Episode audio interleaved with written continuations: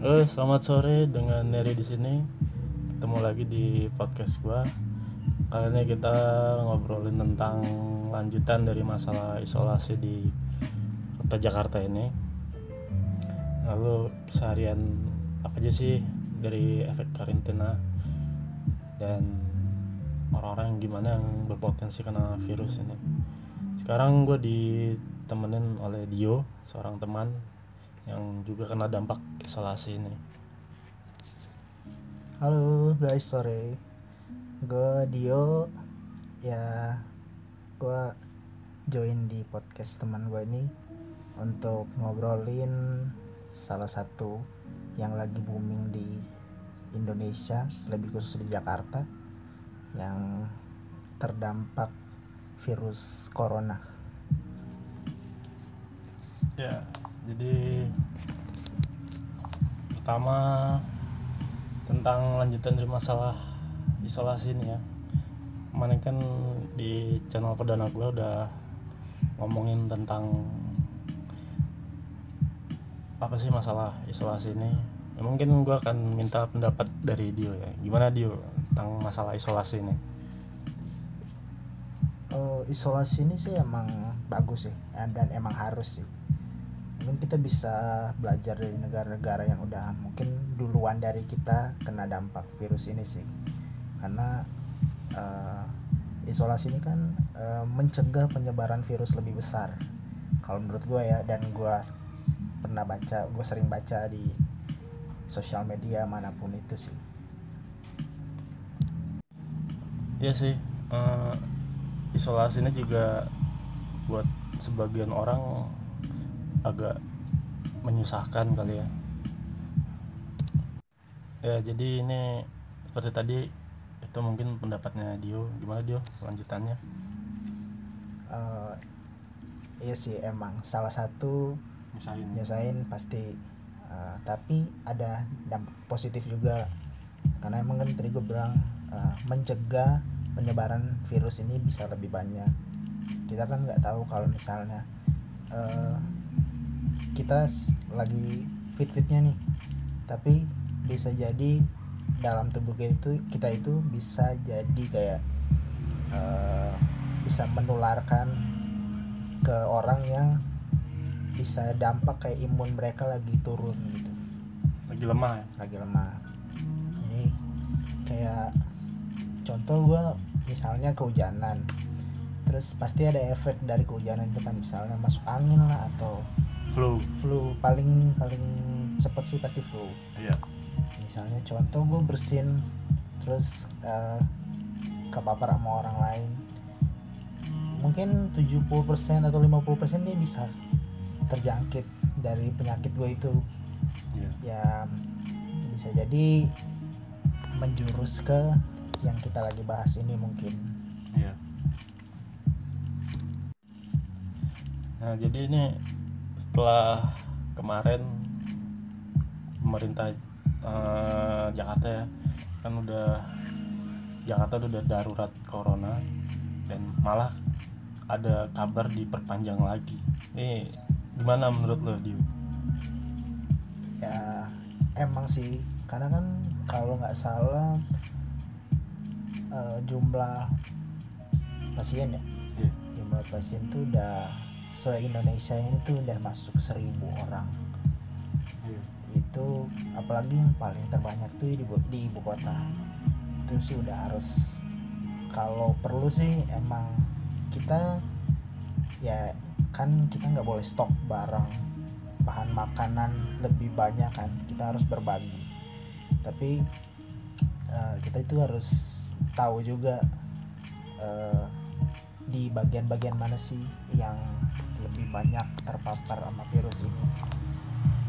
Apalagi di tempat kita ini masih belum ada yang namanya eh, penyemprotan disinfektan yang seluruh. Ya Chamber, chamber. dan chamber itu. Nah yang gue eh, lagi denger nih katanya ada mau pembagian seribu apa chamber disinfektan di seluruh di seluruh Jakarta. Nah itu bagus banget sih project dari beberapa orang ini. Iya. gitu. jadi kalau untuk masalah chamber ini ya kemarin gue sempat lihat ada chamber cuman di ruangan terbuka. Itu kayaknya sia-sia deh. Kan penyebaran virus itu kan nggak serta merta dari bersentuhan kan misalnya kayak orang bersin atau batuk itu kan melalui udara terus menempel di baju atau apa. Dan kalau orang kena udah masuk chamber disinfektan ini terus dia keluar lagi tapi di ruangan terbuka yang sama kayaknya sia-sia ya. Iya sih emang Iya pasti kan? pasti. Banget sih. Karena Ah. kan eh, gimana ya pasti itu kalau mau dipasangin chamber disinfektan itu itu harus dari kayak pintu masuk kan di mana pun. Misalnya kayak di satu perusahaan atau satu rumah sakit lah. Itu kan eh, di situ ada yang mungkin pasti lagi dirawat eh, lagi dirawat untuk covid ini corona ini. Jadi masuk mereka steril ste- steril steril steril steril. Steril. Iya. Jadi gini ya keluar juga mereka harus steril gitu. Iya. Jadi kayak eh, masuk kan mereka mungkin bawa virus. Iya.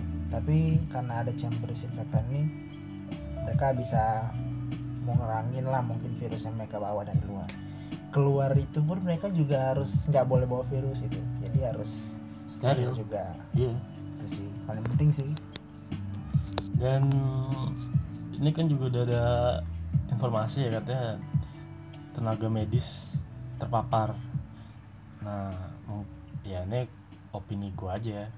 Dia kan dalam sehari entah nanganin berapa orang yang diperiksa. Kan kita juga nggak tahu itu orang emang udah positif atau belum. Tapi kalau misalnya emang belum setelah diperiksa bisa jadi positif. Karena kan namanya yang tadi gue bilang chambernya kok di ruangan terbuka. Mungkin dia kena di situ. Ya nggak sih? Iya bener sih. Ya mungkin sih kayak misalnya seragam APD mereka itu kurang ya misalnya contoh kalau kayak mereka kan nggak mungkin dalam satu kostum APD itu kan mereka pasti ada gerah ada kayak siapa sih manusia pasti lupa. Iya. Kayak misalnya eh, lo mau ngelap apalah tapi padahal lo habis eh, habis nanganin satu pasien yang positif corona ini. Tiba-tiba lo belum hygiene belum cuci tangan atau apa udah ngelakuin misalnya ngelap apalah ngelap keringat lu lah atau apalah tiba-tiba ya lu bisa jadi positif terkena gitu yang si perawat ini. Iya jadi kan tenaga medis ini ya namanya meriksa pasti kan nggak satu orang doang. Iya pasti. Nah yang kenapa bisa terpapar?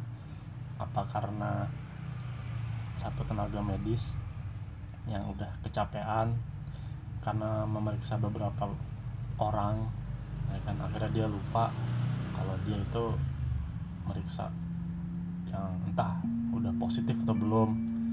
Jadi makanya jadi terpapar. Dan ada juga APD yang emang itu tadi apa nggak terlalu rapat iya Jadi- jadi, masih bisa dimasukin virus-virus itulah kurang. Dari- melalui udara nempel di kulit yang nggak terlindungi APD ya kan? Iya sih. Nah sekarang gimana nih keseharian lo Dio dari efek karantina ini? Efek karantina. Ya agak kurang produktif sih karena gue kurang menghasilkan apa-apa bro. Sama.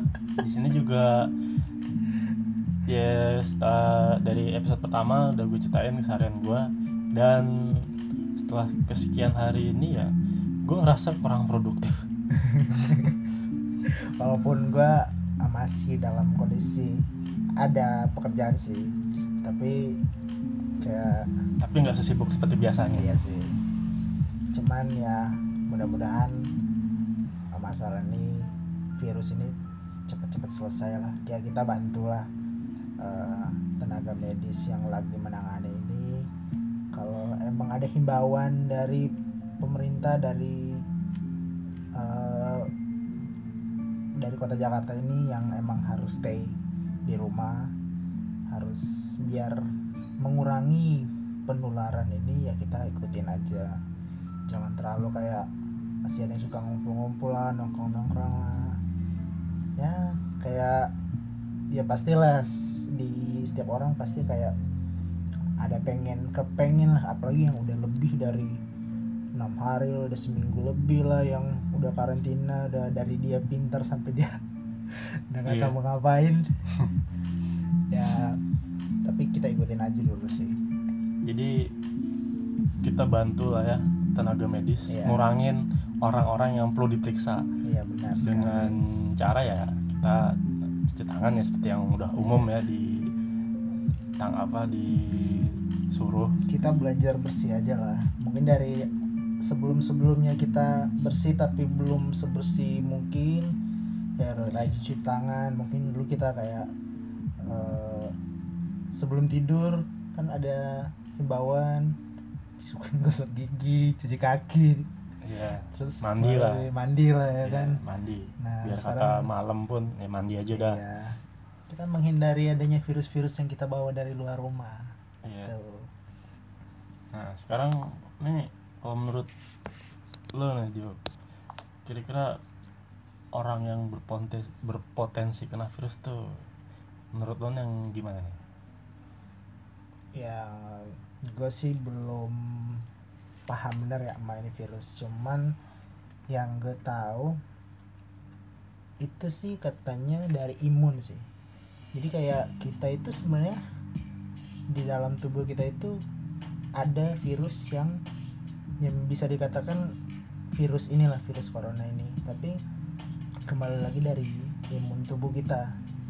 Kalau kita imun tubuh kita lemah si virus ini bisa nguasain tubuh kita gitu. tapi kayak kita juga menghindarin kayak makan makanan yang kurang sehat lah atau aktivitas kita keras tapi makanan kita juga kurang bersih atau kurang sehat Sembarangan. sembarangan bisa jadi kita lebih cepat atau bisa akan kena virus walaupun dia eh, dari eh, gejala ringan kayak flu pun juga bisa berpotensi kan tapi belum pasti dia bisa terpapar fix itu corona atau enggak gitu. Jadi kalau untuk masalah umur itu ngaruh nggak? Kayak kan rata-rata yang udah-udah nih kayaknya yang ya. umur-umur 40-an ke atas lah. Jarang yang 20 meskipun ada tapi masih Iya. jarang. Katanya sih emang segitu sekitar ya orang-orang kayak umur umur udah tua lah yang lebih sering terkena. Apalagi kalau misalnya dia punya riwayat misalnya punya penyakit sebelumnya kayak ispa itu masih termasuk penyakit dalam ya paru-paru ya? Iya, pernapasan. pernapasan. Walaupun dia nggak nggak berpotensi ini tapi bisa jadi itu si imun imun kan lagi lagi down banget ya. Iya. bisa jadi dia bisa menjurus ke situ juga Mhm. tuh atau kalau kayak kita kecapean aja juga kan katanya efeknya dari flu batuk bisa Iya. kecapean juga bisa ya kan pegel-pegel gue sering ngalamin sih akhir-akhir Jadi cuman biarpun kita diisolasi jangan capek-capek ya. iya iya tapi ya tetap harus produktif Iya. lalu Jangan over jangan over produktif tapi ya. iya lu jangan di rumah makan tidur makan tidur lu harus ada tidur. lu harus ada apa kek lu Iya. bisa bersih bersih rumah kan yang di saat yang di biasanya lu pulang kerja lu nggak ada nggak bisa ngerjain Iya. sekarang lu udah bisa masih bisa ngerjain gitu walaupun ya curi-curi waktu aja lah. Mungkin kita juga harus olahraga dikit-dikit kayaknya di nah kalau olahraga terus capek kecapean gimana tuh? Oh, itu beda sih kayaknya. Kan olahraga itu kayak mengeluarkan racun-racun Racun, dalam iya. tubuh. Keringat pun tapi keringat dalam arti keringat apa ya? Jangan, Jangan kayak keringatan kepanasan nih itu namanya dehidrasi. Jangan udah keringetan terus nempel-nempel. Nah, itu bahaya ya. Iya lu jangan keringatan terus ngelap-ngelap gua gitu. Iya iya. Nah satu lagi nih. Gue sempat ada pertanyaan. Ini kan ini kan kalau cara mengurangi penularannya kan dengan cuci tangan pokoknya bersih lah. Nah ini gimana hidup eh, apa yang pekerjaannya itu kayak tukang sapu tukang sampah. Itu menurut lo gimana? Ya mungkin sih eh, ada yang harus ada yang kayak dari pihak misal- misalnya bosnya mereka atau gimana apanya mereka yang harus Atasan harus apa? Eh, mengarahkan mereka. Jadi kayak yang kita tahu kan di Jakarta ini ada pasukan orange tuh iya mereka kan yang mengurus kebersihan di Jakarta jadi kayak mungkin setelah setelah mereka melakukan pekerjaan itu eh, di dituntun lah sama bos mereka untuk ayo kita belajar bersih setelah kita melakukan pekerjaan yang Kotor. kotor kita cuci tangan rajin cuci tangan membersihkan diri lah. Ya jangan sampai eh, kita itu mereka Belum. itu terkena. Belum cuci tangan udah makan. Apalagi mereka makan di kokop pakai tangan nggak pakai sendok. Ya mungkin ya ada yang mengarahkan aja sih. Iya. Kayak ya kita juga bisa kalau mau lagi di jalanan mungkin melihat orang yang kayak gitu. Kita kayak ngasih pengarahan aja lah ke mereka. Kayak pak atau bu Ya. ayo kita bersih bersih cuci tangan dulu sebelum kita konsumsi sesuatu gitu. Ya. emang banyak sih yang sering banget gue lihat di jalanan gitu. Nah apalagi ini juga Pemda kan udah menyerahkan wastafel wastafel semi permanen itu mungkin buat berguna juga buat mereka kali ya. Banget pasti banget. Jadi tempat-tempat yang strategis. Iya, yang biasanya kita nggak dapat misalnya kita lagi contohnya kayak lu lagi makan nih Iya. di jalanan lu bawa makan misalnya gorengan lah yang paling simple. Hmm. terus lu udah selesai makan pasti tangan lu kotor atau mulut lu kotor yang tadinya di tempat itu lu nggak pernah dapet kayak wastafel atau tempat cuci tangan paling sering kan kalau misalnya nyari toilet umum. Iya. Misalnya lu nggak dapat nah sekarang udah mulai ada gitu. Iya. Udah mulai ada. Dan gue sih pengennya sih yang lebih kan ini udah mulai statusnya udah kayak red zone nih. Iya. Jadi Jakarta emang harus di lockdown. Masuk keluar dari kampung-kampung lain ke Jakarta atau dari Jakarta mau keluar kampung itu harus sudah harus ditutup. Nah tapi aktivitas di Jakarta juga harus dikurangin sih. Tapi kan katanya mau diperpanjang. Iya. Udah diperpanjang? Oh udah diperpanjang. Udah diperpanjang. Kan udah kayak mall-mall udah mulai tutup. Tuh yang penting kayak kita tetap harus eh, bahan makanan kita di rumah nggak boleh sampai habis sampai benar-benar ini tuntas. Iya. jadi supaya menghemat makanan udah sehari-hari makan nasi kecap aja oke? Iya itu emang masih kalori kok Iya. nggak bakalan mati kok. Masih telur kecap juga jadi. Nah ini kalau nasi kecap aja gimana pakai garam dikit enak gak gue lebih suka agak Iya, iya, asin-asin dikit sih Oke oke oke oke. siap. Oke oke dia, thank you ya udah Oke, nemenin. thank you bro Oke sementara itu dulu untuk podcast hari ini. Terima kasih udah mau yang mau dengerin. siap siap Ditunggu podcast selanjutnya mungkin seputar topik yang sama atau mungkin te- tentang topik yang berbeda lagi. Oke, thank you. Selamat sore.